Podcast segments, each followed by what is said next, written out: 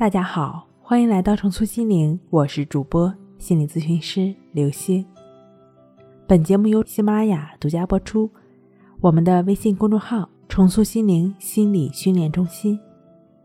今天要跟大家一起来分享的内容是四个技巧，教你排解忧虑，安心睡觉。前几天呢，我接待了一位来访者，我们暂且把她称为是杨姐。杨姐呢，在外人看来是一个非常有福气的人。她爱人呢是高校的一位教授，儿子呢出国深造，自己呢也快到了退休的年龄，现在时不常就在家抱抱孙子，真可谓是万事如意。可杨姐自从儿子出国之后，就经常睡不好觉，经常失眠，偶尔睡着了呢，也是噩梦连连。就在这一两周，白天也经常是提心吊胆的，担心儿子在国外过不习惯那样的生活，又怕儿子在国外遭遇不幸。他的这种烦恼其实是杞人忧天的。那他的烦恼从何而来呢？杨姐自己也提到，现在的生活条件已经大大改善了，自己不会再为吃喝发愁。但是好像社会适应能力却减退了，再加上偶尔的一点小事件，比如说儿子出国的问题，就引发了自己心理上的忧虑，进而导致失眠了。不过，任何的心理问题都不是绝对的，每种心理障碍都有着某些联系和类似。杞人忧天的人呢，可以在生活中找到自己的那些症结，尝试着在生活中。多往好的方面去想一想，那可能你的失眠就会逐步改善了。那针对没有办法更好自我调节的朋友呢，今天我给出四个可以去调节自己的心理状态，帮助自己安心睡觉的小技巧。第一，测查自己的底线，了解最坏的打算。对于潜在的危险、威胁、恐惧。就是从心理上做好最坏的打算。比如说，如果你是一名学生，很担心考试失败，为此呢会失眠，那你可能去寻求心理医生帮助的时候呢，他们很有可能跟你一起讨论考试失利或者落榜之后的后果，以及落榜之后的打算。也就是说，把失败考虑在前。有利于以放松的心态去竞技，这样的话，你就有足够的心理准备去应对不测。第二，尽可能的保持心平气和。我们都了解“欲速则不达”，想要摆脱忧虑，最大的敌人就是急躁了。因此呢，对于那些有失眠状况的人来说，这是有一定难度的。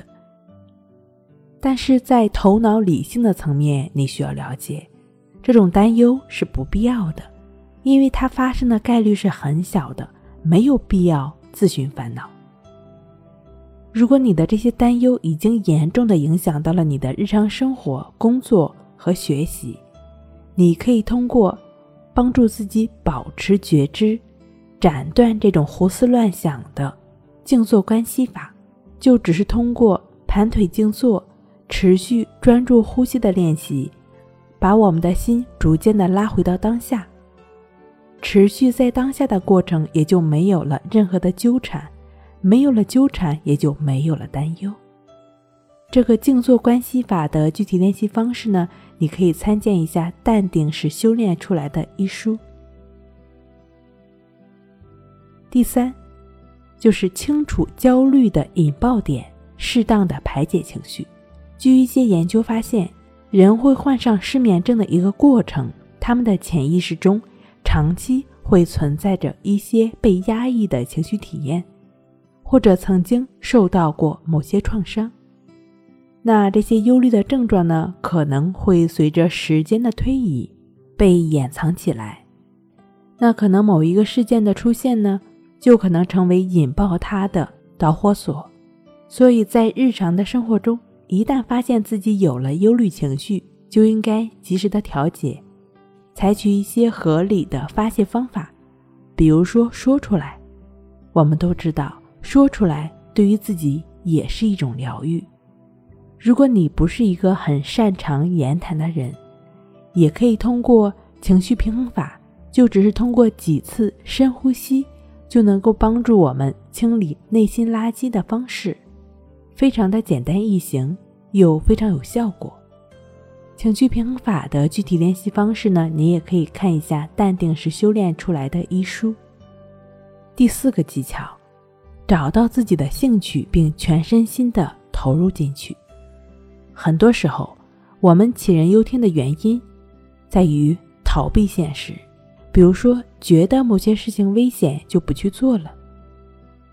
但往往更令你惊喜的是，当你投入进去去做事情的时候，往往就很快、很容易忘记了忧虑。